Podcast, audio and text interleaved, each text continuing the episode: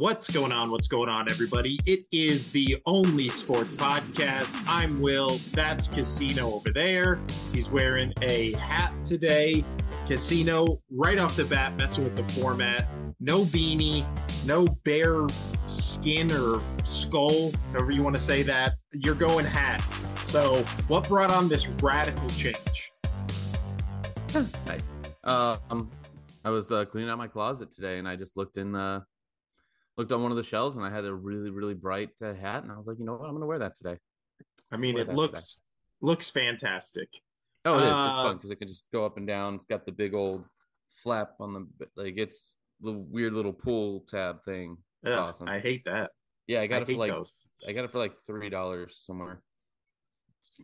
Uh, my son is looking at me right next to the computer with a just a. Uh, made him hot dogs, a mouthful of hot dogs. Casino, you've been there. Uh, all right. uh, later, later. Uh, you'll play with right, him later. well, we got him this little for Christmas, or not for Christmas, for his birthday. Uh, my mom got him this like the little kid ATVs that yeah, you ride on. That thing. Dude, it says it goes three miles an hour. If this is three miles an hour, then fill in the blank here because there's no way in fuck this is only three miles an hour. It goes like 20 fucking miles an hour. And every time he puts on the gas, he does this like whiplash like motion. And then you can flip it there's a little switch he, in front of him where he flips it to reverse or forward, and every time he just whiplashes himself because there's this little pedal that he pushed. So now, but now it's like, do we? We can't bring him outside with it because he goes so fast. Like you're literally, you would have to be at a full sprint to stop him if he's going to go hit a car or a, a wall or a wild animal you would have to be at a full This sprint. This is what you do. This is what you do. You just let, let him hit a car or wild animal. He'll be all right. He'll buff out. It'll buff out. Well, see, then the thing is so fast. It's like we can't do it in the house because he just rams into stuff immediately. But then you can't do it outside because he goes so fast. You don't know if you can catch him. So it's like, where the fuck do you take this thing? I don't know. That's the dilemma, Casino. But uh speaking of dilemmas, let's get to the NFL divisional round. There was no segue there. Um, no, that was awful. but uh, Casino, how you feeling going into the divisional round? Just I can't wait. It's gonna. This is gonna be so much fun. This I, is gonna be. Dare I say some sneaky good games? Sneaky good I think, games. I think every single one of these games are going to be fantastic. I think every single one of these games is going to be a good game.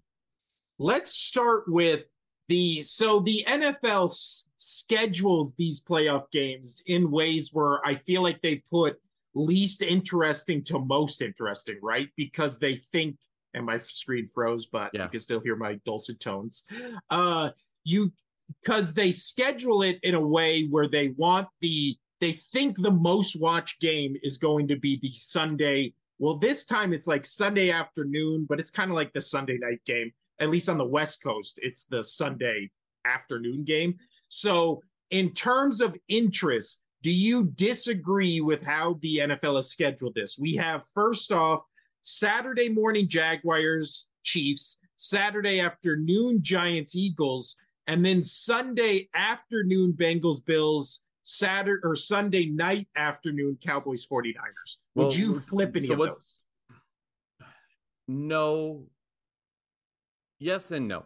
So the no portion of it is obviously you want to have an AFC and an NFC game on each days. I do think they got that right on for viewing for ratings wise. They got the right AFC and NFC games on the right day. Um, nothing against the Eagles and Giants. I think that's going to be a hell of a game, but everybody's going to want to see Dallas Niners. Everybody wants to watch that. Um, yes. But on Sunday, I actually would take Bills over Bengals for my viewing pleasure as the night game. But again, Cowboys, Niners, that is going to be the most viewed game. Um, everybody wants to watch that game because everybody wants the Cowboys to win and yeah, yeah, yeah, whatever, yeah. whatever, whatever. Um, But I I agree. So I agree with this. I I would agree, but like I said, on Sunday at my viewing pleasure, I would prefer the Bengals Bills because I'm an AFC guy.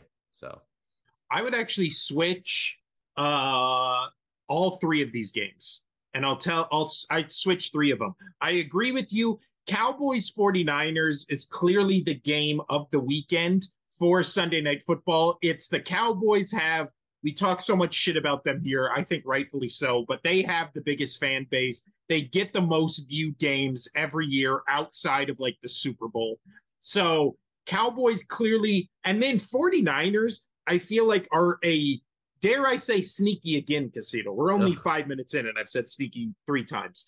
But 49ers are a sneaky big fan base that I feel like nobody ever talks about because they're on the West Coast they might be the second largest fan base just in the NFL. And it goes like under the radar when you talk about, you know, like the New York teams or you talk about the Bills, you talk about the Bengals. Like just because they're on the West Coast, I feel like they don't get the same kind of fan base respect that like the biggest franchise in the NFL, the Cowboys or any of the East Coast teams get. So, how I would do it because uh, I agree with you. Clearly, the NFL did this because they want one NFC, one AFC matchup each day, right?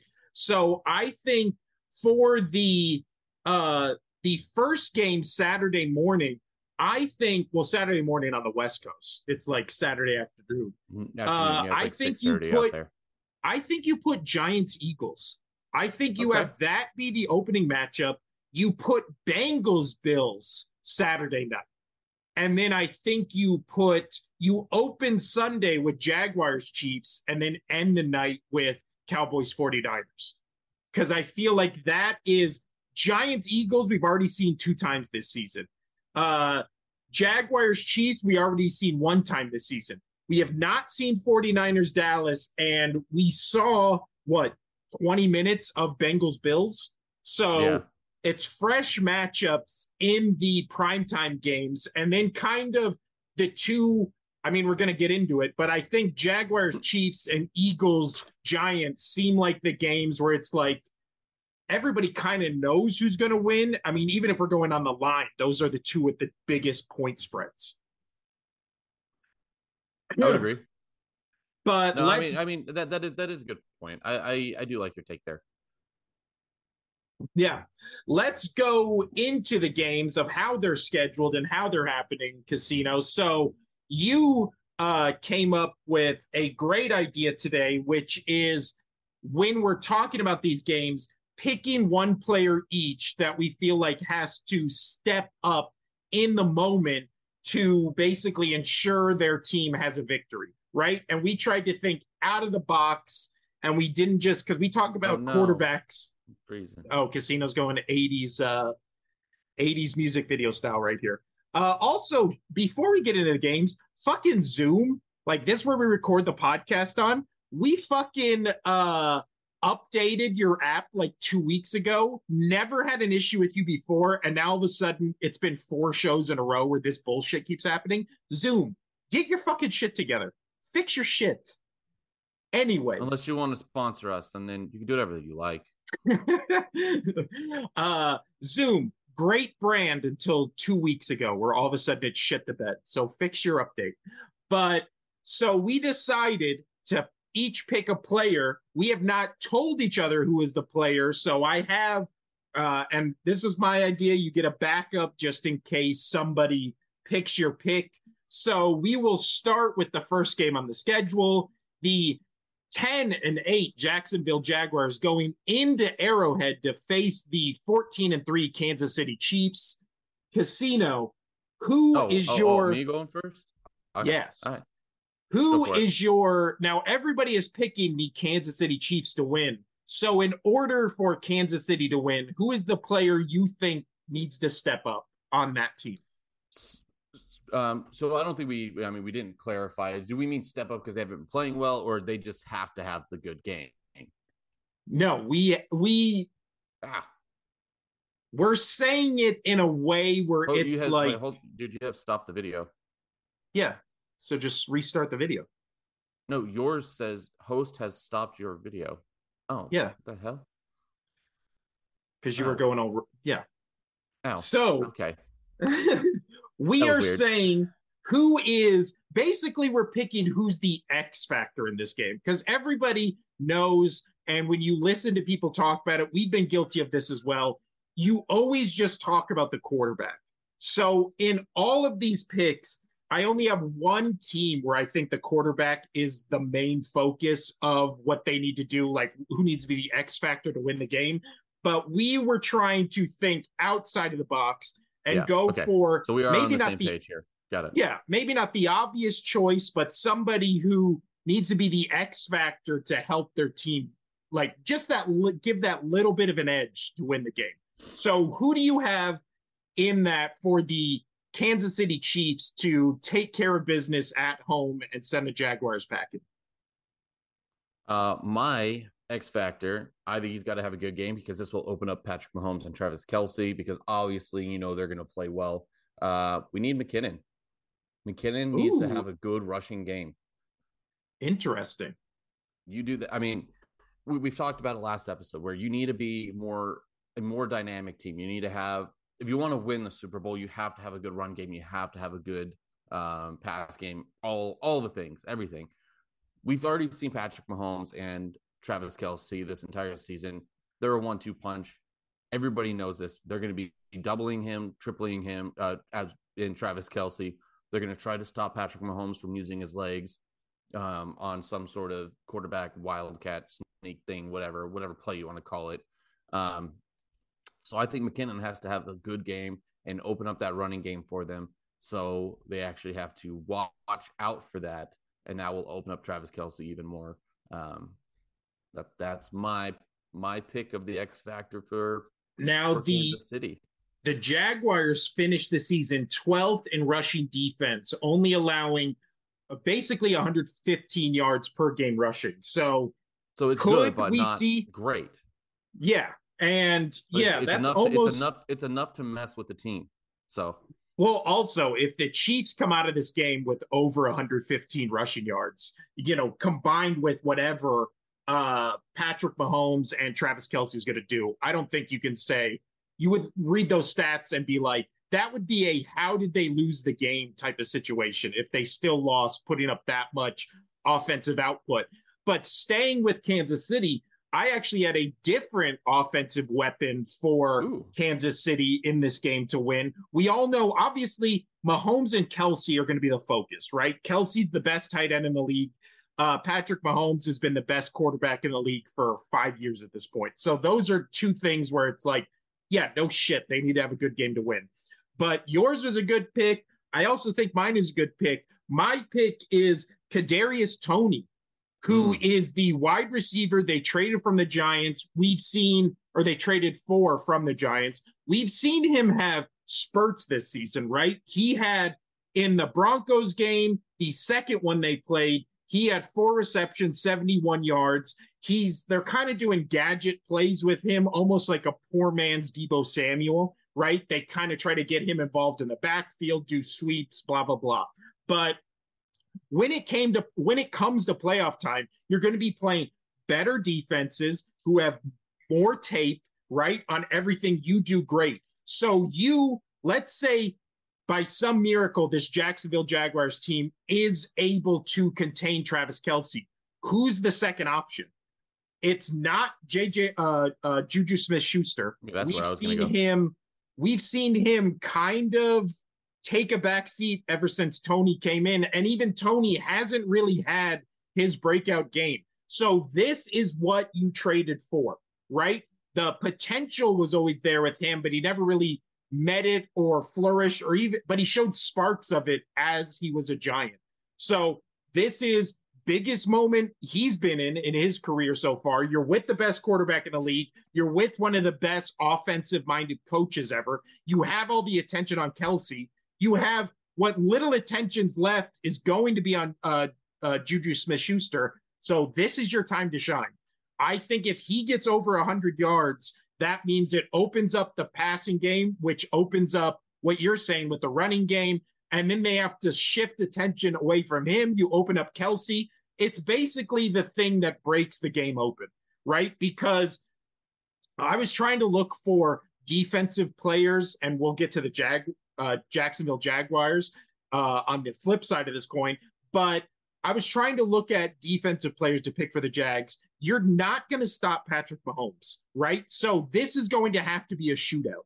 So my pick, and we'll switch over to the Jaguars. My pick for the Jaguars, I have Christian Kirk, right? So okay. much like Toney, he was the wide receiver they signed to a big deal right at the beginning of the season. He reset the wide receiver market because they paid, you know, an arm and a leg for him. Him and Hollywood Brown for the Cardinals. Like everybody was like, you can't pay a wide receiver this much. This is fucking crazy.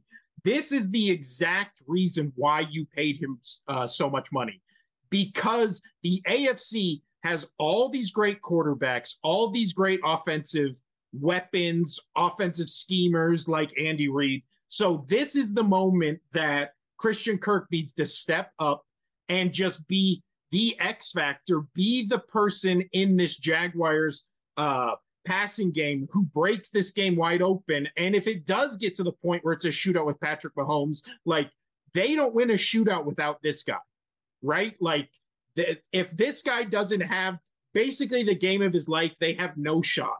And the line, I believe, is still nine and a half. So Vegas, the betters, the lot, the the betting favorite is that the Jaguars have no fucking shot in this game. So in order for them to have a shot, I think it's got to be Christian Kirk. Casino. Okay. Who is your X factor player for the Jaguars? I mean, well, it's funny that you say that you don't think a defensive player has to step up. I think that's exactly what has to happen. Oh, start now. Ooh, dissension. Yeah, I mean, because you you say it's going to be a shootout, right? Well, you're not going to win in a shootout against Patrick Mahomes. You're just not. Uh, he's he's too good. Not this team. This team is not going to win in a shootout. Yes, Trevor Lawrence looked good against uh, the Chargers, but the Chargers are banged up out back. They're not going to be able to do well. You know, stopping everything. Yes, they had a you know uh, what's his face had the three interceptions. Um, phenomenal game. Yeah. Uh, but uh why am I I'm going off the other thing. Here. No. Scratch that. Uh anyway, I'm going with uh Tyson Campbell. Ooh. So he has he has 70 tackles this year. He has three interceptions. Um, I think he's gonna need to have a really big game. Um I I yeah, I think he's gonna have to have a big game here against at least stopping the wideouts, at least stopping, you know, like the Juju Smith Schuster. Um, and they can actually focus on Travis Kelce down the middle and double him. That's my take. I, I think Tyson Campbell needs to have a big game. Um, you told me to think outside the box. This is me thinking outside the box. That's uh, interesting because I wrote down an offensive and defensive player for each team. I thought you were going to say my defensive player pick, which was Josh Allen, right? And Josh Allen, he's coming into this year defensive uh, end for the Jacksonville Jaguars. He has eight tackle or eight sacks on the year. He also I is. Only, I think he only has seven. Anyway, regardless, he, he has half the team sacks. So yeah, yes, he has so, to have a big game too. He was actually my number two. Oh, there I you mean, go. Yes, yeah, he has because... seven linebacker. Also has what is it? Oh, I just lost him. He has two. He has four forced fumbles as well this season. That's what I was gonna say. Crazy. I know uh, where you were going yeah. with it. yeah, he was my second, but I think you got to have some sort of stop on because Mahomes is still going to get away from you, so you need to have some help out in the um, the secondary. That's why I went with Campbell, but Allen was my second pick because the defense. Great choice, gonna, the, the, defense is going to have to stop Patrick Mahomes. Yeah. No matter what. No matter what. No matter what Trevor Lawrence can do on offense, you have to be able to stop. You have to pick an X factor on the defense. They're the ones that have to show up this game um, to win. Now, with all that being said, Casino, who do you think is winning this game? The Kansas City Chiefs or the Jacksonville Jaguars? Kansas City Chiefs. Um, they're minus nine right now. Uh, they are expecting it to be a bit of a shootout. It's 53. Um, so they're expecting points to be scored. They're not, you know, turning their eye away from Jacksonville. Uh, but yeah, Uh, Kansas City, I think, takes it. Jacksonville's going to fight hard, but I just think, you know, Mahomes is just too good, too crafty. They'll figure out a way to win. Um, they're, well, they're one of those teams. Those one of those teams that they've been. They really haven't had too many injuries to really set them back this year, so you know what you're getting in them, and they're just a solid team. All now, interestingly enough, these teams did play already in earlier in the season uh, when the Jaguars were three and seven. The Kansas City Chiefs were seven and two. Kansas City won twenty seven to seventeen, and then Lawrence had two touchdowns, no ints. Christian Kirk had nine receptions, 105 yards, and two touchdowns. But like we just said, if you're going to get in a shootout with uh, Patrick Mahomes, you're most you're probably going to lose because in this game against this Jacksonville Jaguars defense, he had 331 yards, four touchdowns, one INT, and then that was when the Jaguars were three and seven. So the Jaguars finished the season with the uh, 28th worst against the pass. So they finished the season only ahead of the Raiders, Lions, Vikings, and Titans allowing over 238 yards passing per game. So, as much as I want to give the Jaguars a shot, I just think that defense, he's just, Patrick Mahomes is going to stand back there. He's going to do some shit that like 25 other quarterbacks in the league can do, but because he's doing it, the announcers are going to fucking shit their shit their pants and freak out. I'm assuming it's going to be Tony Romo. So be prepared for, you know, 50 uh, Tony Romo. Oh my God. This uh this Patrick Mahomes, he just did it's gonna be fucking annoying, but it's gonna be it it's gonna be the only thing they're gonna be able to talk about. I think I would take, and I am taking the Chiefs. I would even take the points on this one. I think they win by double digits. Like I really do. I think this is blowout of the week. I think this is one of the only three games where if the Jaguars won, I would be shocked. Like I would legitimately be shocked. Uh, but let's move on. So we're both picking the Chiefs in that one. Let's move on to the Saturday afternoon, Saturday night game, the 10 7 and 1 New York Giants at the 14 and 3 Philadelphia Eagles. Casino, if you don't mind, I will start us off on this one because my X factor in this game, my player who needs to step it up is for which team? Uh, for the Eagles. Or no, okay. actually, let's do the Giants first. So okay. the Giants, my pick, and he came up big last week against the Vikings. My pick is Dexter Lawrence. He okay. is the interior lineman, the defensive tackle for the New York Giants. He's what you would call a disruptor, right? And the Eagles have the best O line in the league. I don't think there's really any doubt. They're getting Lane Johnson back for this game. He's going to go in the middle against Dickerson, against Kelce, against Mailata, and he is going to have to make Jalen Hurts uncomfortable. Now, can he? I don't know. That's why he's the X factor because if he can't, I really do think if you give Jalen Hurts time in the pocket with the weapons he has, with the protection he does, he can pick you apart. We've seen it this year. He has made leaps and bounds from last year when he had maybe his worst professional game up to this point, which was against Tampa Bay in the playoffs. But everybody forgets Tampa Bay still had a top five defense last year. They had a top five defense this year. They had a top like two defense the year they won the Super Bowl. Tampa Bay has always had a great defense. This Giants team, I've seen a bunch of fans, stuff on Twitter, people on TV, uh, in other radio shows, not podcasts, because obviously we're the only sports podcast. but yeah, but other shows all talking about the similarities between this Giants team and the team that beat your New England Patriots in both Super Bowls. It's not even fucking close because everybody forgets the Giants D line of those two Super Bowl teams was like some of the best defensive line play you've ever seen in the league, right? Like it was insane. They were knocking into Tom Brady every other fucking snap. This Giants defense is not as threatening. They don't have as good of pass. They still have a good D line, but their pass yards allowed uh, this season, they're 14th in the league. Their yards per game, they are towards the bottom of the league at 25th. And then they are allowing over 144 yards rushing against an Eagles team that, when they want to, they can be a top, maybe the best rushing attack in the league with RPOs. You have Sanders, you have the giant killer in Boston Scott.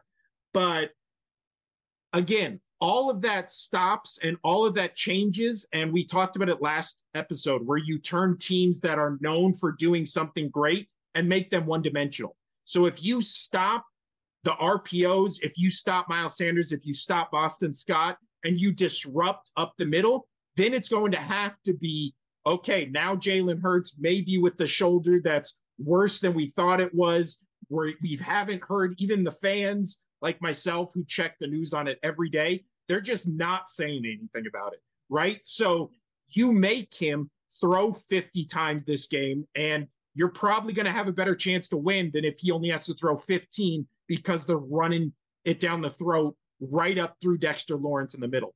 So that's my X factor for the Giants that's a, casino. That's a wonderful one. That's wonderful. Mine's going to be a little more cliche. uh, um, but we know Saquon Barkley is going to be Saquon. He has to have a good game. He's going to be having a good game. Um, he's had a 10, 10 rushing touchdowns so far this season. He's over. He's like thirteen hundred yards running, uh, rushing. So he's great. Um, but I think it comes down to we've we always kind of talk about it is Daniel Jones. He's going to be your X factor because he needs to protect the football. He has to. Whenever they're a great team, this team has been really good this season and like looking like they could beat anybody when Daniel Jones is on. And that's always been his criticism is he's very hot and cold. Um, mm-hmm. If he protects the football uh, in, in this season, he's he's 15th passing touchdowns, but with uh, five interceptions. That's pretty good numbers. You know that that is actually pretty good numbers. So he only has uh, 3,200 yards uh, passing, but he's still protecting the football way more than he has in the earlier uh, in his three previous seasons. Well, so he had like do, the fumbling problem, right? That they like solved. Yes. yes. Yeah. He was turning the ball over too many times. And I think that's why they're having such a successful season this year is Daniel Jones because they don't have a whole bunch on that team offensively. Uh, but he's protecting the football this year. So they're not giving the ball to their opponents to, to score. And they're going to need that, especially going against the Eagles. Because if you give Jalen Hurts plenty of time and you, you know, you keep turning over the ball, just you don't need to make big fancy plays. You don't need Saquon to go and rush for 50 yards. You don't need to throw a 60 yard bomb. Beat him how Tom Brady has in the past, where it is that slice and dice that he's always done, five yards at a time, five yards win you a football game. If you protect the football and you just make the easy passes and you take away time from Jalen Hurts, I think you have a recipe for success there. So that is my pick, and it's all going to come down on Daniel Jones on if he's able to protect the football and kill time off that clock so the defense doesn't have to go up against and get and they're going to going to get worn out by the Eagles offense. So you need to give them as much break and as much time as they need. So they are firing at full, all cylinders to pass that uh to hold that front line that you're talking about. So they're not rushing and Hurts actually has to throw the ball 50 times as you said. Yeah. I agree with that. Also, uh, I had a little, I was going to pick him as my X Factor, and I didn't think you would either, but just based on the last time the Eagles Giants played, uh, I also had Kenny Golladay. Now, remember they signed him or they traded for him from the Lions for that giant contract. Hasn't done shit since he came he to the Giants. Be, he was like my number three there. Yeah. But he needs to have a good game something uh, he's been given the nickname which now sounds insulting the baby mm-hmm. megatron or whatever but the last time the eagles giants played he caught he mossed basically darius slay in the end zone it was like garbage time but it showed you a flash of what he was expected to be and at what he's 6'4 213 he towers over basically every defensive player the Eagles have. So if this is the time where what you got Kenny Golladay for is to beat up on smaller defenses. Like this is his time to shine. He got a taste of it the last time the Eagles Giants played, what, three weeks ago? So if he can carry that over, he's definitely, you know, not the X factor, but I think he can make some noise and maybe get another touchdown like the way he did last time. And yeah, maybe that's all they need. I don't know. Casino, now let's go be- right back to you for what who the Eagles X Factor player is. Um, let's. You know what? He's done very well. No, I, I don't know. You know, you go first. I'm I'm still deciding on this one. Go for it, please. Okay, my X Factor, obviously, the mini X Factor of this, just like it was with uh Kenny Golladay but a much bigger deal is Jalen Hurts. He's not my X Factor player, but obviously it all comes down to can he still throw? Can they do the RPOs? Can mine. he pick this Giants apart? He he's not your X Factor casino. Uh, but uh and it also becomes the point where he has to, you know, rid himself of the demons of his only other playoff appearance and playoff game was against the Bucs, where, like I said earlier, had the worst game to this date of his professional career. And in order for him to have a good game, the X factor in this game is Dallas Goedert. Now, Dallas Goedert, I think at this point is the second best tight end in the league, only behind Kelce. I think Kittle's kind of fallen off this year a little. I think Mark Andrews uh, had a down year mostly because of the Lamar Jackson injuries. Obviously, same with Darren Waller you know, he kind of had an off year because of the whole Raiders uh, Derek Carr mess. But Dallas Goedert, I read a stat. I can't pull it up. I don't remember where I saw it, but the Giants are one of the worst teams this year in covering mm. tight ends. So nice. that means you have the second who I think some weeks could contend for being the best tight end in the league, going up against one of the worst defenses against tight ends and you have Jalen Hurts back there looking much like he did last time the Eagles and Giants played, looking to get rid of the ball immediately, right? Because he doesn't want to take any hits. No quarterback wants to take any hits, but you especially don't want to take any hits when you have a bum shoulder or a shoulder that hurts, whether it's your throwing shoulder, your other shoulder, doesn't matter. So there's going to be a lot, and I feel like a lot, a lot of Dallas Goedert passes, D- Dallas Goedert design plays, tight end screens have always been a thing in Philly that I've texted you my fucking hatred for a million times over the past couple yes. seasons. I fucking hate him. But against the Giants, if they work, do I could honestly see minimum five tight end screens to Dallas Goedert in this game. And those will count as rushes, right? Because they're behind the line of scrimmage. I could see him getting 10, 10 touches, maybe 12 targets. Like, I think this is going to be the Dallas Goedert game. And if you're doing a parlay card or doing the tease, you know, where it's like over under 77 receiving yards and five receptions, like over on everything. I think he's going to be the leading targeted receiver, the leading receiver, and then the leading receiver in the entire game in yards. I think he gets a touchdown. I just think he goes off. Your I'm turn, Casino.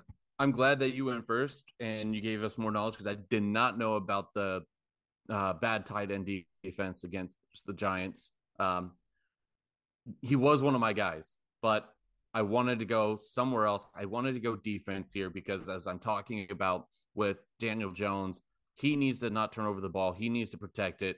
Um, I'm going uh, Brandon Graham. Yeah, my boy. Oh, no. Did we froze? My buddy. You froze. You froze. Ah, yeah, no, he's had a hell of a year so far. Um, he has two forced fumbles. He has 11 sacks. Anytime a player gets over 10 sacks, like when you're in double digits in sacks for a season, like that's insane. You're you're almost guaranteeing. I mean, he's not, obviously not there, but the leader's at like 18 this year. But he's crushing it when you're when you're averaging more than half a sack a game, which is yeah. awesome.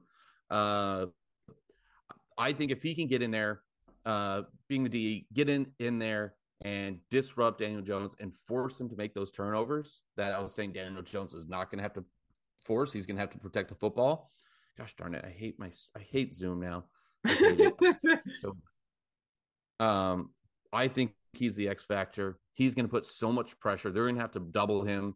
Definitely watch for him on the outside because he's going to be coming on the outside rushes plenty to, to get in there and, and mess with Daniel Jones. So he's going to be my X factor of the game. I could probably see a forced fumble easily from him. Yeah, at least one sack. I think he, I think you could guarantee at least one sack from him this game because he's going to be fired up. He's going to be healthy. He's going to be ready to get in there. I think also with him on the left side, and then you have Hargrave in the middle, and then on that right side, you have Haason Reddick having one of the best seasons from a linebacker, defensive end, you know, hybrid that we've ever seen. So I completely agree with you. Put that, yeah. I think it. This is the game of tight ends, and then this is the game of the pass rush. The, well, I mean, I mean, so the reason I didn't pick Reddick, I mean, because he's already having a great season. Uh, 16, 16 sacks, five forced fumbles. So you already know what they're going to do. They're going to, and being that offensive lineback, uh, linebacker, it's easier to get a couple guys on him. You know, it's easier to double him than it would be a defensive end. Um, yeah. So that's why that's why I'm going with uh, uh, Brandon over there because I mean you know what you're going to get from Reddick. He's going to be a force. They're going to that, again, that's why you know these X factors. I'm not trying to pick the obvious guy, even though I did last. I'd pick Daniel Jones, but for specific reasons. Um, but no, you know what you're gonna get from Reddick. He's gonna he's gonna get in there and just be an absolute beast. They're gonna have to try to double him the entire time. Which you double him, you're definitely gonna leave some play for your defensive end. So I think the other the other dragon on that end, three headed dragon that you're talking about. Oh, my kid is up with a vengeance out of nowhere. Dude, she slept a good half hour. Oh, great. nice. Yeah. Yeah. Awesome. But so before uh, next game, we'll probably have to do a quick cut there. But um, yeah, no, he's already gonna have a good game. Uh, but the, this this your this offensive line front um is just gonna be, or a defensive line front is just gonna be absolutely just crushing just just they're gonna they're gonna get in there and they're gonna they're gonna disrupt Daniel Jones. That's why again I'm gonna reiterate he is my X factor because he has to protect this football. He's gonna be pressured, he's gonna be hit, he has to make sure he doesn't lose the football on a fumble and make sure he doesn't throw any interceptions. Um, because they're gonna come after him, they're gonna come after him hard. Well, also the Eagles are the first team ever to have four players uh, with 10 plus sacks this season. Uh, Brandon Graham, like you said, has 10. Uh, J- uh, Javon Hargrave has 11. Josh Sweat has 11. And then Haason Reddick also has 16. So, first team ever to do that. And especially when the Giants offense is, as we've seen, it's very hot and cold. People forget, and people are at the beginning of the season, Daniel Jones was underhyped. Then in the middle of the season, he was kind of like, oh, okay, Daniel Jones, you know, he's coming along. And towards the end of the season, he has just been insanely overhyped. Like people forget he's a good quarterback, like you said, but before they got into the playoffs, they had lost to the Commanders. They had lost to the Vikings. They got blown out by the Eagles. They tied the Commanders, and then they got beat by both the Lions and Cowboys. So this was a Giants team that started off very strong this season, and then kind of the wheels fell off. And then, lucky them, they got matched in the first round against the only team that was a bigger fraud the entire season than them, which was the Minnesota Vikings, which is where Daniel Jones had his two best passing performances in the season by far, almost doubling what he normally passes for. Uh, again, the Eagles Giants game two weeks, three weeks ago that ended 22 to 16, the Eagles did the most conservative offense you've ever seen in your life. That was cookie cutter textbook, and the Giants were still never in that game. The pass to Golladay was a garbage time touchdown towards the end of the game that didn't matter. So people, and this is where we get into our picks right here. People acting like the Giants are like oh, well, you better watch out for the Giants. Like the last time these two teams met, as they're going to this week, the Eagles beat them by almost four touchdowns. Like, even if it's half as good uh, in terms of an Eagles standpoint, that's still a two touchdown win. Now, I think this game will be closer than that first game, but I don't think it's going to be as close as the last one because they got Lane Johnson back. Jalen Hurts has had time to rest and rehab that shoulder that is ser- more serious than people thought. But now I feel like he's been taken off the injury report. So he's clearly feeling good enough to not even be questionable. Right. So I think this is, I've been doubting the Eagles all season, right? Because I'm a you realist have. fan, but it's come, it's swung all the way around where now it's like people forget how good the Eagles have been this season.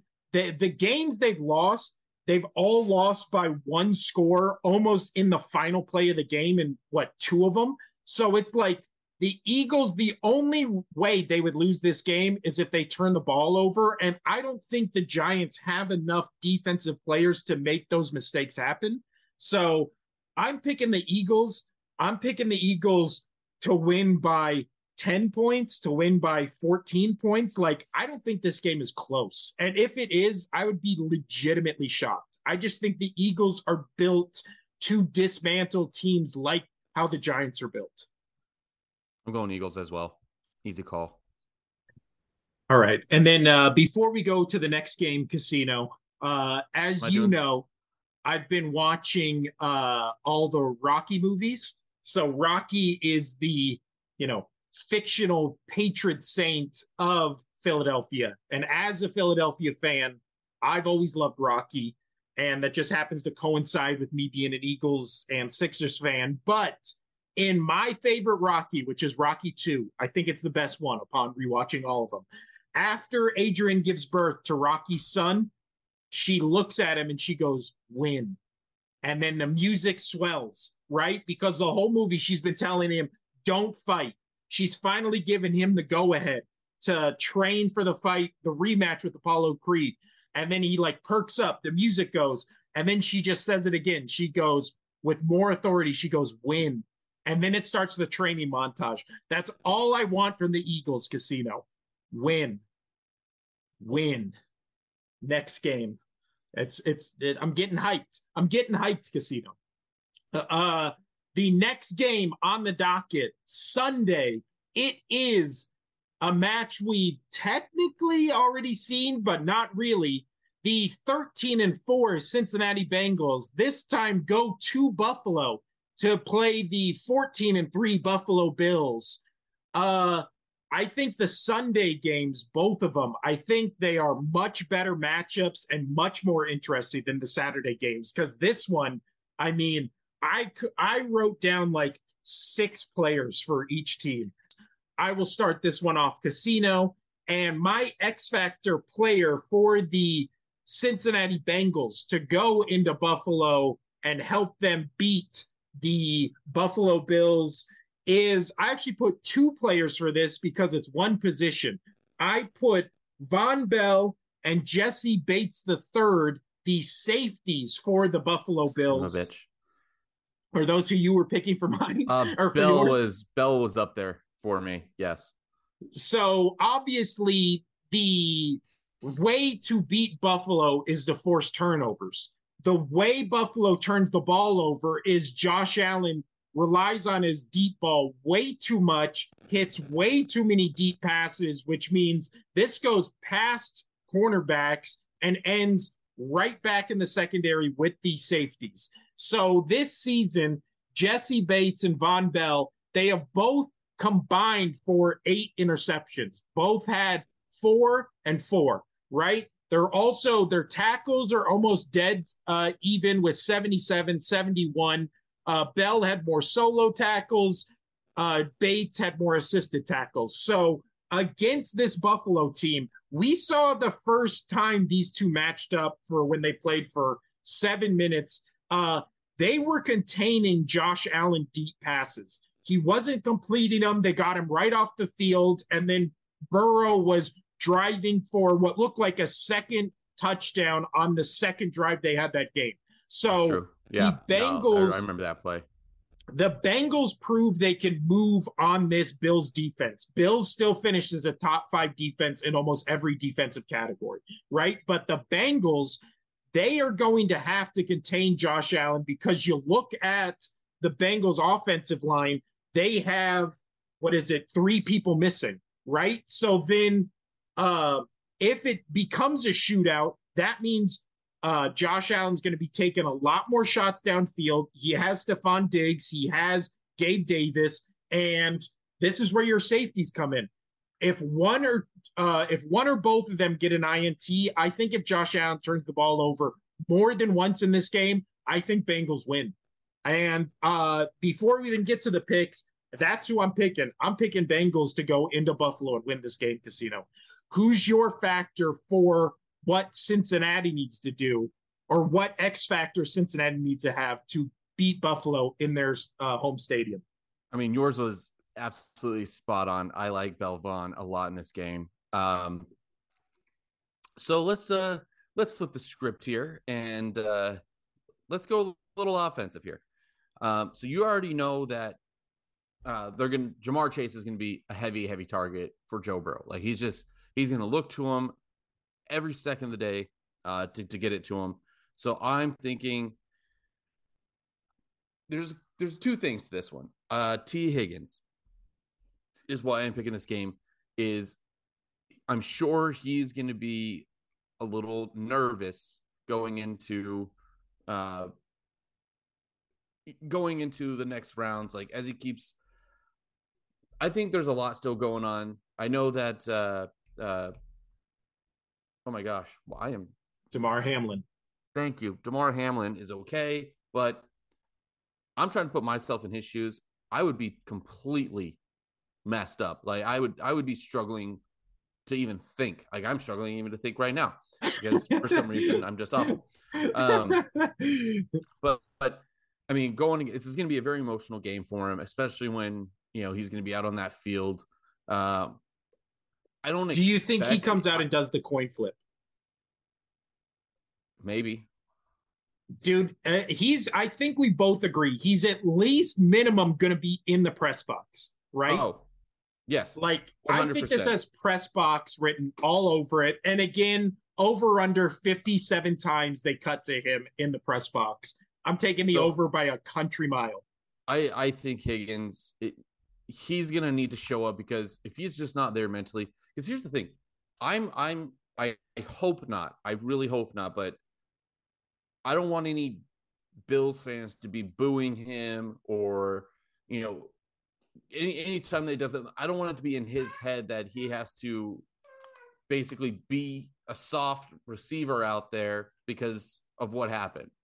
Hmm. Um, I don't know this dude. If you almost killed a guy and you're going back up against that team with his entire like you know, football family, I'd be scared. I'd be yeah. nervous. I, I would have a lot going on in my head. He's going to need to be able to break through that and have a good game because there are, you know, Ja'Marr Chase, they're going to be doubling him like crazy. Um, who else is that? Uh, who else is there big? Uh, Tyler Boyd. So Tyler Boyd would have to be my other offensive if I'm going to have to pick another offensive. I don't have to, but I'm going to. Those two receivers are going to have to really step up because Ja'Marr uh, Ja'Marr Chase, he's going to be obviously Burrow's number one target.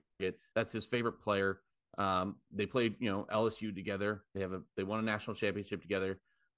I I like that duo so much because they have such a strong connection that I'm sure the Bills are going to do whatever they can to break up that connection. That the other receivers are going to have to step up. I mean, they've they've played well all season, but I really I think the X factor has to come down uh, to Higgins because if he's not there mentally, you pretty much just get rid of him out of the game. Like, yeah. And I, so I, you're I'm, saying, I'll be honest, I'm just a little worried to see him go out there and just not perform 100% because, again, he's now he's going to be playing against a team that he almost killed one of their players on accident, you know, obviously, but yeah, you know, it's a freak freak of nature thing that happened. But I don't know that's my take on it. I would have picked if I could uh Belvon or Vonn Bell, but you picked him. So well, you're saying T. Higgins, he's gonna be like in the headspace of as if he was at like a two year old's birthday party, right? With like other children running around. You're saying that's where his headspace is going to be, where he's just going to be freaking out and all over the map. If we're so, going by personal experiences. About, yeah, you're talking about me. There you go. Thanks. Uh, that was too much. There was too many kids there. There was like 30 kids and nobody was paying attention to them, man. I thought it was great. I thought it was great. Uh, bounce houses are fun. Get them as adults still. They hold up. Uh, yeah. And but... also get yourself a 10 year old kid that you can dunk on. and that you can fun. rock bottom and you can suplex, preferably if it's your own, because it's more satisfying. Because as they grow older, like my 10 year old son thinks he can take me, right? Like in a fight, in basketball, in anything, in video games, whatever. So you always just like have to put them in their place to realize that you're not there yet, right? And then you tussle their hair, and then you say, "Maybe next time, kid." And then my, you my favorite bottom. thing. So my favorite thing about that whole thing when you weren't out there yet, but I was in there with my kid. Uh, she was trying to do the the big slide going up the stairs, going down the slide, and uh, your son and one of his cousins were uh, playing in the basketball hoop and whatnot. And so the basketball came to me, and I go, "All right, you go to this corner, you go to this corner. And I said, I'm going to roll it down the middle and you guys have to die for it. and they came very close to smoking their faces on each other. And I was like, yeah. I'm only doing that once because I wasn't, I didn't want to have to go inside and be like, hey, I broke your son's nose. Oops. but anyway, that was fun. But uh, yeah, no, get, get a bounce house. They're fun. But so now, I, casino. Sorry, sorry, fans, I wasn't super prepared for the Bengals. That was one team that I had missed there. Well, oh, now I, will go first on this one though. We're switching over to the Bills. Obviously, the Bills, I think the number one X factor for the Bills is just going to be emotion. But when it comes to playing on the field with players, Casino, who is your X factor for the Bills to make sure they secure the dub at home? Well, kind of how you had it the last. Your you went with the safety. I'm going to go with Jordan Poyer. I think that Ooh. he's going to have to have a big game because those I mean there's three receivers. Say Higgins is you know he's not shaken up by it and he's going to have a good game. Those are three great receivers that are out there. We've talked about how Cincy has one of the best, if not the best, receiving corps in all of football. Um, when it just comes to stats, player status, and all that, he's gonna he's gonna need to be able to read the offense, know where he needs to be. I think he has to have a big game. I think he he has to be the X factor he's got to scare. He's got to show show by not showing his uh where he's going to be, you know, not show his cards on which which over the top player that he's he's going to guard. So I think he has to have a big I think he has to have a big game. Now, my pick casino is solely based on last week's game. He's been a good player for them over the years. He's been with the Buffalo Bills his entire career. It is 28 year old Mike Milano. And Mike Milano. Or I'm sorry, Matt Milano. I said okay. Mike. Uh, Matt Milano, because, and I'm picking him, he is the linebacker for the Buffalo Bills. I'm picking him solely based on what he did last weekend against the Miami Dolphins in the wild card playoff round. Uh. He had 10 tackles, uh, eight solo, two assisted, and two sacks, which means he can get to the quarterback. And the big news coming into this Bengals game, if you're a Bengals fan or if you're a Bills fan, you're either excited or worried about this, which is the Bengals offensive line is decimated, right? They have three starters out, they have three backups in. This is each week so far, the line has gotten worse, and that's always been a concern. It was even as concern at the beginning of the season when the Bengals couldn't figure out their offensive line problems, and Joe Burrow was just getting destroyed, right? Like the Bengals started the season bad. Everybody was saying, like, the Bengals were a fluke, blah, blah, blah. And then they kind of righted the ship. They got command of their offensive line, and then it became one of the best units in the league. Well, it was that until for the past month where they're just dropping like flies. So now you bring in a Buffalo Bills team that, like I said, they're going to be playing with emotions, right? Everybody thought they were, you know, uh what double digit favorite against a Miami Dolphins team that was starting a third string quarterback that this wasn't a Purdy situation. Like this was Skylar Thompson who had been abysmal. And then even he lit up this defense.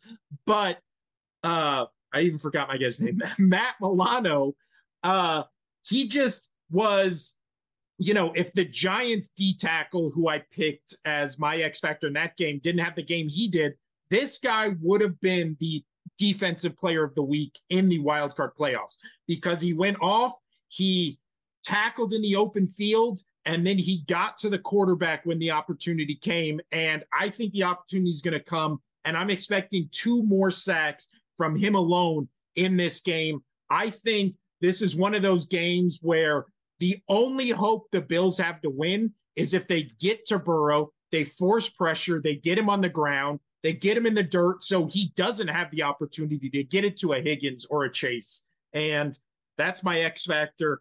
All that being said, I don't think it'll be enough. And I'm still picking the Bengals to win this game because honestly, Josh Allen, I don't trust and I think he's regressed. Who are you picking in this one, Casino?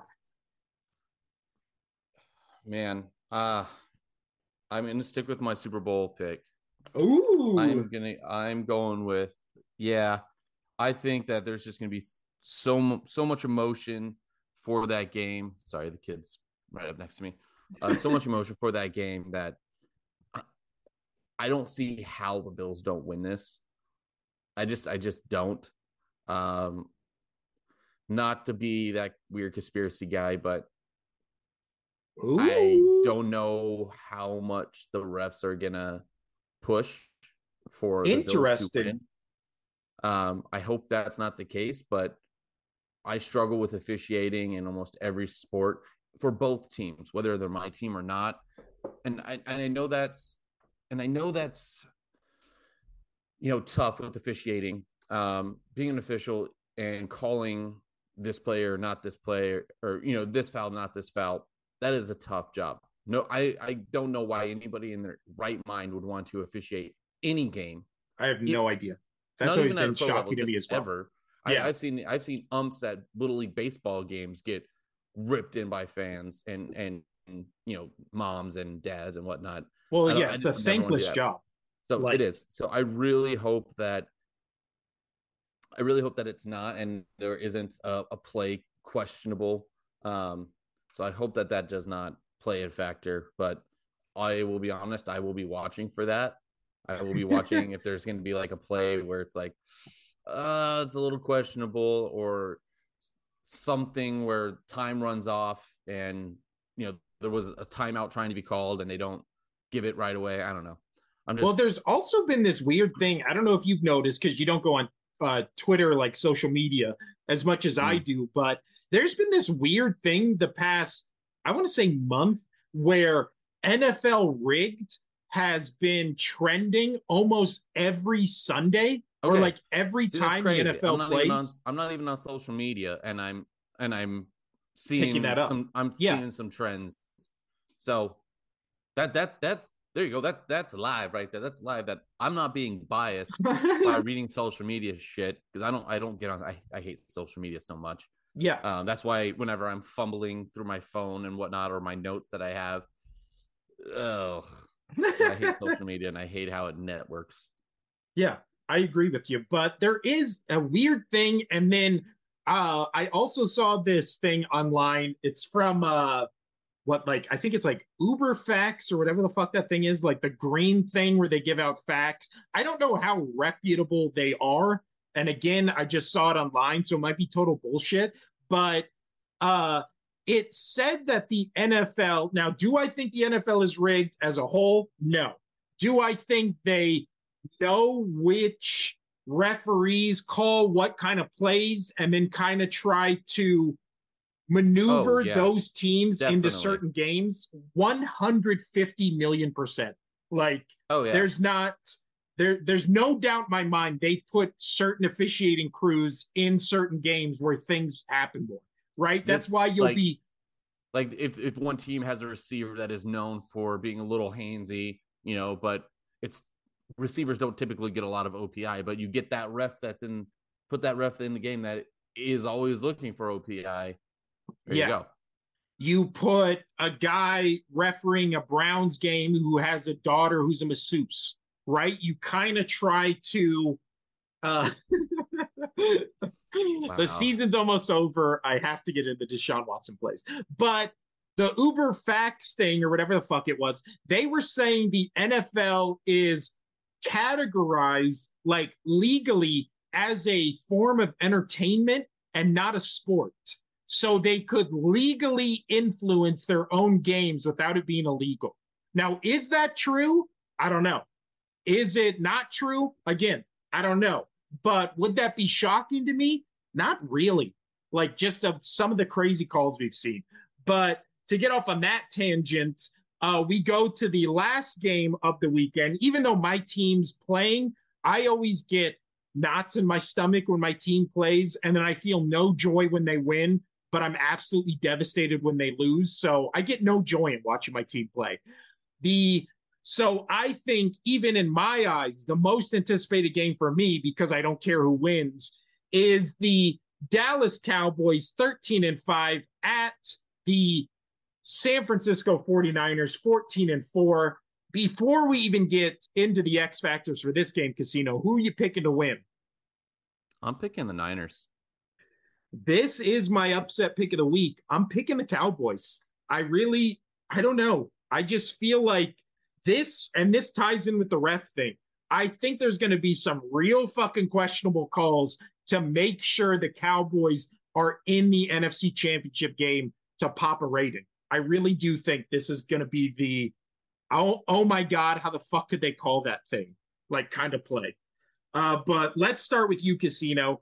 For your pick of the 49ers to win, who do you think has to be their X factor? Um, I'm gonna roll with uh, Christian McCaffrey here. I know that you know he's a super. Yeah, I know that he's a superstar guy, but we've seen it multiple times this year. He is, even when he was still with his previous team, he can do everything. You yes. need to work up some schemes for him to do everything. You need to make Dallas's defense, who's one of the best defenses out there. Um, I know they're like the they were like the best pressure defense in the league. we we knock on Dallas de- defense all the time, and we knock on Dallas all the time. They're still a good defense. They they, they led the league in, in pressure defense, uh, getting to the, putting pressure on the quarterback. Um, they're second on sacks on getting the quarterback after pressure, after Fourth. total sacks probably, but second with pushing the quarterback back, like make, yeah. making him walk, go back and then get him. Um, I hear what um, you're saying. Yeah. But I think McCaffrey's going to have to have the big game. He's going to have to put they're gonna have to draw up plays for him to be just wild out there, and everybody's gonna have to be well. It, he's a Swiss Army knife. He can do it all. He can really do it all. That they're gonna have to watch him like a hawk out there and make sure that he doesn't. What what is he gonna run? Is he setting up to you know do a dump pass for a run play? Is he just coming up the gut? Is he going to throw the football for crying out loud? Or is he going to run a seam route and go 20 yards downfield and nobody expects him to be a receiver? He can do all of those things. He's shown that he can do all those things. I think he needs to be as dynamic as possible for Brock Purdy to give him as many looks as he possibly can. Um, I I think that's going to be one of their biggest things of this game is use one of your best weapons, your Swiss Army knife, in every way you can. Even pull out the tweezers, get the little tweezers or the little nail file. You have to get have to pull out everything of this thing, even that weird white little toothpick that's always on the very end that everybody's like, what the fuck is this for? you need to pull that out as well. Um, yeah. Uh, well, that's- I I'm giving you shit for picking the obvious one. I picked uh my pick was going to be Trent Williams, right? The offensive tackle for the San Francisco 49ers, one of the best in the league at his position, but I was like, you know what? I'm going to go a little spicier. So for the second time and the only time in this uh, exercise of picking the X factors of this game, I picked more than one player. I picked the San Francisco cornerbacks because They like to switch them up. They like to switch from zone to man. All you need to do to beat what is it? This 49ers team, it, or I'm sorry, this Cowboys team, you need to take CeeDee Lamb out of the mix. He is the only weapon when the Dallas Cowboys have a great passing attack. All they do is throw the ball to CeeDee Lamb over and over again until they get to the red zone, and then they throw it to Dalton Schultz, right? So this is not this is a three-headed monster in the fact that it is Dak Prescott, it's CeeDee Lamb, and it's Dalton Schultz, right? All you need to do is take CeeDee Lamb out of the game, and the Cowboys uh, firework pass offense all of a sudden becomes anemic, right? Now it's easier said than done because CeeDee Lamb, since he came into the league, has been one of the best wide receivers of any team, but especially of the Cowboys, he's been the best one. I think he's even better than Dez Bryant was at his peak, right? When and I think he's better than T.O. was on the Cowboys because I feel like T.O. was a little past his peak at that point. Blah, blah, blah, blah, blah. So CeeDee Lamb is going to go up against this 49ers back end that, like I said last episode, you can pass on this 49ers defense. We talk about oh, they're only behind Tennessee in terms of rush defense. So Tony Pollard, uh, you know, they're going to try to run him, but if they stop him, this Dallas offense becomes one dimensional. And then not only that, they become one dimensional on top of one dimensional because you know when they're passing, 90% chance it's going to two people, right? They signed T.Y. Hilton, but if T.Y. Hilton is your number one wide receiver in a 2023 playoff game against the best defense in the league, odds are you're losing that matchup 100 out of 100 times. So if you make this Dallas offense one dimensional on top of one dimensional and you make them pass against you and you're able to take away not only the number one receiving option, the receiving option, then you're winning this game much like you did in Seattle. This is a blowout. I really do think it's that simple. So my X factor is whoever the fuck is going to be on CeeDee Lamb because the 49ers, you know, they like to do a bunch of different things on defense, move a bunch of people around. I'm sure the Cowboys will always have CeeDee Lamb in motion, have him in the slot, have him on the left, right side. They they know this, right? The Cowboys know this, the 49ers know this. CeeDee Lamb is your target to take out of the game. I'm not saying like injure whatever. I'm saying like cover him so badly that Dak Prescott cannot pass to him. So that is my X Factor casino. Now, in terms of the Cowboys, yeah, I'm just going to keep talking because I'm on a roll and I'm almost out of breath. my X Factor for the Cowboys to win, I was going to go Tony Pollard. I was because, again, that opens up the offense and makes it less one dimensional. But I'm going with the multiple, multiple, multiple, multiple Willie Award loser. Yeah. I'm going Micah Parsons. I so he, think, he was he's one of my two, but I got the other one for you. So I'm picking Micah Parsons because of who my other X factor was going to be Trent Williams. Trent Williams is one of the best at his position in the league. They move Micah Parsons around. I'm sure they're going to put him on Trent Williams' side of the line and just say, like, get to it. And again, Micah Parsons, great defensive player, overrated because he's on the Cowboys. If he was on the Texans doing the same stuff, nobody would be talking to him as glowing. Nobody would be talking about him as glowingly as they have been this season. But he is much like we talked about the Giants, uh, Dexter Lawrence. He's a disruptor, right? The Cowboys mm-hmm. Won that Texans game because the quarterback line offensive coordinator was scared of Micah Parsons and caused like what three false starts in a row to almost lose that game on that drive before they got that great pass. Blah blah blah blah blah. But Micah Parsons can change a game. We just haven't seen it for a while, right? We saw it last week against a statuesque Brady standing in the pocket. Purdy can move around. He can use his legs. He can escape the pocket a lot better than Tom Brady can. So Micah Parsons is not only going to have to cause problems on the line, he's going to have to cause movement, and then he's going to have to do a lot of running and chasing down. Probably McCaffrey out of the backfield, probably Deebo Samuel on sweeps, probably Brock Purdy on some bootlegs, right? So my X factor for the Cowboys is Micah Parsons. Who is yours, Casino?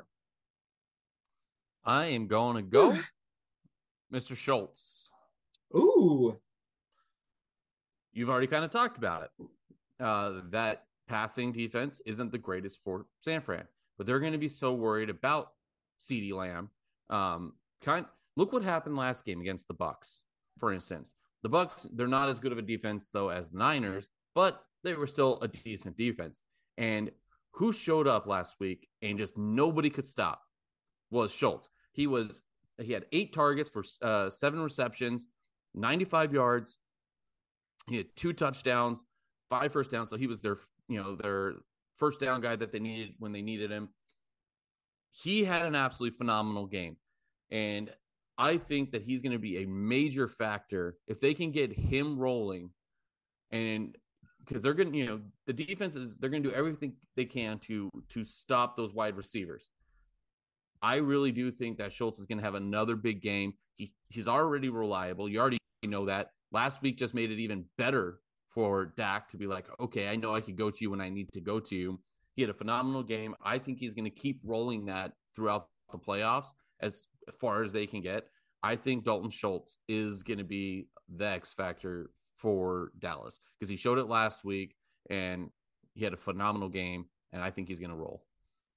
I also think when you talk about that uh, Cowboys offense, I think Michael Gallup. Remember, at one point, everybody was like, Michael Gallup's the best wide receiver the Cowboys have.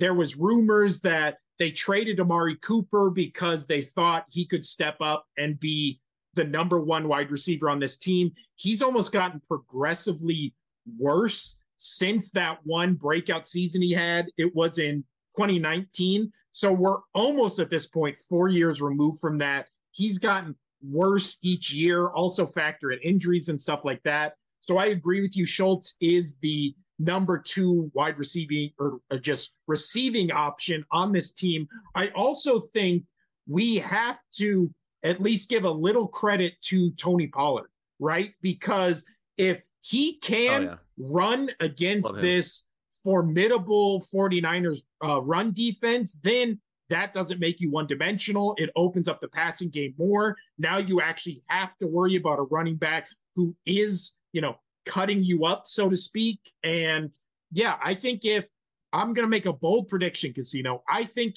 the Cowboys win. And I think Pollard has over 100 yards. I do think he is a factor in this game. Maybe not the X factor, but a factor in pulling up the upset, which is I'm picking the Cowboys to win. You're picking the 49ers. I do think next week it's going to be NFC championship game, Cowboys versus Eagles, uh, which last choppy. topics we'll talk about in this uh, football before we get to other sports is what do you think is you don't have to go all of them. What do you think is the least interesting matchup possible for the Super Bowl with the teams left? And what do you think is the most interesting? Oh, yeah. We did talk about this. uh, no, I can you. go first if yeah, you would like. Go first. I need to calm her down. Go first. uh, so I do think that the most interesting matchup, and I'm not just saying this because I am a homer. I do think the Eagles would be the most interesting team. Now, not the most popular, right? Because in terms of popularity, I think the fan bases of both the Cowboys and the 49ers are greater than the Eagles. I don't think I'm uh you know, breaking any news or shocking anybody with that statement. I think it's fairly obvious. So, I think the most interesting matchup, just not from a fan's point of view, but from just a football watching point of view, I do think it would be the this Eagles team. I think it would be this Eagles team on the NFC, and I think it would be versus the Chiefs because then you have the you have all the talking points Andy Reid versus his former team, you know, in the Super Bowl. You have Patrick Mahomes, the winner of the MVP, versus who everybody was picking to be the MVP, Hurts. You have this great uh, four on the Eagles who have 10 plus rush or 10 plus sacks, you know, going up against Mahomes. And can Mahomes avoid the pressure? Can the Chiefs do enough to stop Jalen Hurts? Is he injured? Is he not? I think all the talking points and all the interesting aspects of everything, for me, the most interesting matchup would be Chiefs Eagles. And I'm not just saying that as a fan. I think also 49ers would be a little bit interesting because of the Purdy angle of it. But I think Dallas, uh, I think Dallas would be just the only interesting thing there would be it's the Cowboys, right? I don't think there's really any storylines out of that. Maybe can Dak Prescott, you know, overcome the doubters, blah, blah, blah. But I don't really think there's any interesting stories coming out of that. I think the worst matchup for the Super Bowl out of the NFC would be the Giants, just because I don't think they're a fun team to watch. I think it's more a fun quote unquote story, right? Like you like you like this Giants team because they're gritty and they got a fun coach and Daniel Jones is ascending, but I don't think they're a fun team to watch. I don't think they're an explosive offense. They're kind of just the nitty gritty team that gets it done. I think if the Super Bowl after this season ended up being Giants Jaguars, I think it would be one of the lowest rated Super Bowls yeah. ever. Like a so small market team in Jacksonville. Ugh. I'm sure we picked the same stuff. Um, I think you're right with Eagles Chiefs. I heard that part. Uh, I 100%. I think you have you know the two MVPs going at it. I think would be awesome. Uh, the, because I, am sure is Mahomes still above. I don't know. Oh, he's going to win the MVP. Yeah, uh, Mahomes so, is going to win it. So it, I I I think that shootout would be great, but then I do agree. Um, I'm sure for everything you've just said, because I, like I said, I missed it. Um, oh, hold on, got to unlock the door for the wife. But I would no say uh, Jaguars, uh, Giants is the for worst. everything you said. and then I think the other side, I honestly think Bills, Bengals. I think either of those teams get I was just saying, I think either Bills, Bengals, or Chiefs get to the Super Bowl. There's a million storylines coming out about it, right? So the Bengals, it'd be like, oh, Joe Burrow, back to back Super Bowls, overcoming a rough start to the season, overcoming injuries, blah, blah, blah. Bills, all you have to say is Damar Hamlin, right? The whole story for two weeks leading up to the Super Bowl would be they're doing this for Damar, they're doing this for Damar Hamlin, you know, overcoming blah blah blah. So I think really the only three teams where the storylines aren't as interesting is Cowboys, Jaguars, Giants.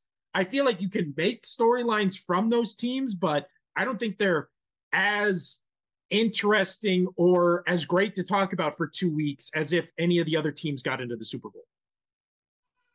Casino? I like your takes. No, I like your takes. Um, uh, so we ran a little bit long, and by a little I mean a lot long on that football, but we don't have much football to talk about, so we had to deep dive into it. Uh, do you want to get into NHL or NBA casino? Um, uh, do you want to do a, an episode tomorrow? I think might be the best. Do like oh, a quick I'd be down for that. Episode. Yeah.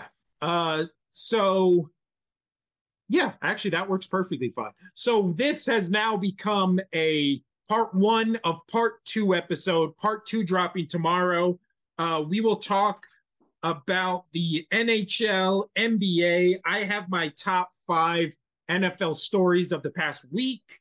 Uh, they range mean, from NBA or NBA. I'm sorry, uh, NBA stories of the week, and then casino. We are also going to talk about what when it comes to the NHL pretty much the same thing. Uh, just five big news stories that I've kind of been been following. Also, I'd like to touch in a little bit on the fan votes did come in for the All Star game, so go with those and and the the three remaining players from each division that did make it in.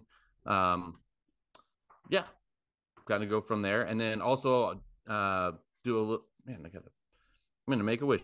I'm gonna got an eyelash. My wish is to have a better podcast tomorrow because I've been in and out like crazy today. Um, also talk uh, a lot about the Australian Open for tennis that's going on because um, we do include everything mostly. We try. There's a lot of sports. Um, Yeah. But uh, yeah, there's been a lot going on in that matchup. Um, number one and two in the world are already knocked out by U.S. players. A lot of U.S. players have been advancing, so we could talk more about that. USA. USA. No, but we're an international podcast, so I'm only going to say USA two times instead of three. But uh so this has turned into part 1 which was all about the NFL divisional round which we just broke down extensively, gave you our X factors, gave you our picks. So tomorrow's episode will be part 2 and we will talk about NBA, NHL, tennis, maybe some soccer and college uh, basketball going on there. So, yeah, this has been uh, the Only Sports Podcast. I'm Will. That's Casino. Anything else to say, Casino, before we head out of here? No, this is probably my worst podcast on my side so far. I've been No, hanging off the wall. you've Yes. had much worse. Thank you. Thank you for Yeah. the encouragement. You're welcome. Uh, but yeah, we'll see you for part two tomorrow. Two. All right. Adios, Casino.